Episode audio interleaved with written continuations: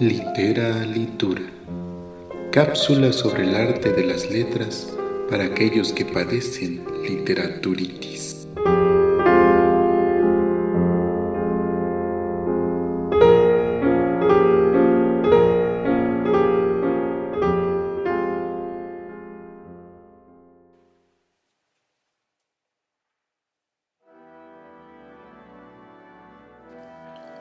Virginia Woolf es prácticamente el sinónimo de mujer intelectual y creadora, y no es para menos.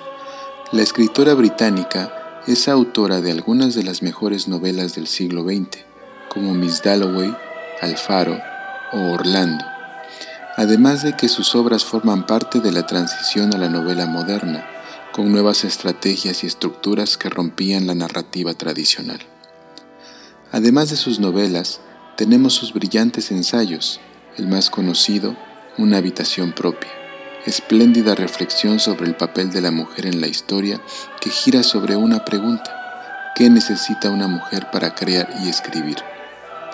En 1931 publicó Las olas, uno de sus libros más vanguardistas. Dueña de la prosa poética que la caracteriza y que muchas veces hace un poco difícil su lectura, las olas es también una novela en donde alcanza una madurez literaria en cuanto a temas y estructura. La novela se basa en los monólogos de seis amigos, Bernard, Susan, Rhoda, Neville, Ginny y Louis.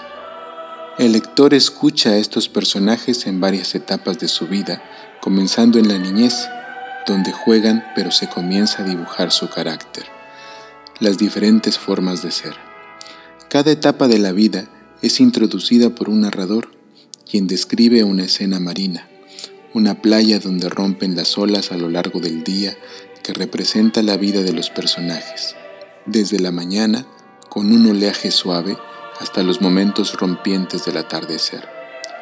Y los monólogos de los personajes son también como olas, una tras otra rompiendo contra la arena del tiempo flujos de conciencia característicos de la novela moderna, donde cada personaje se deshoja y confiesa sus secretos, sus miedos y sus anhelos.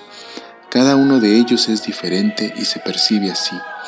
Toma sus decisiones, que los llevan finalmente a vidas distintas, algunas quizá más satisfactorias superficialmente, pero al final todos tienen la misma pregunta sobre la vida, el amor y la soledad. Cada uno de ellos tiene un grito escondido, un reclamo de comprensión. Se dice que varios de estos personajes estarían basados en conocidos de Woolf, o quizá en ella misma. Virginia Woolf sufría trastorno bipolar, que la empujaba a crisis de depresión y que finalmente desembocaron en su suicidio a los 59 años.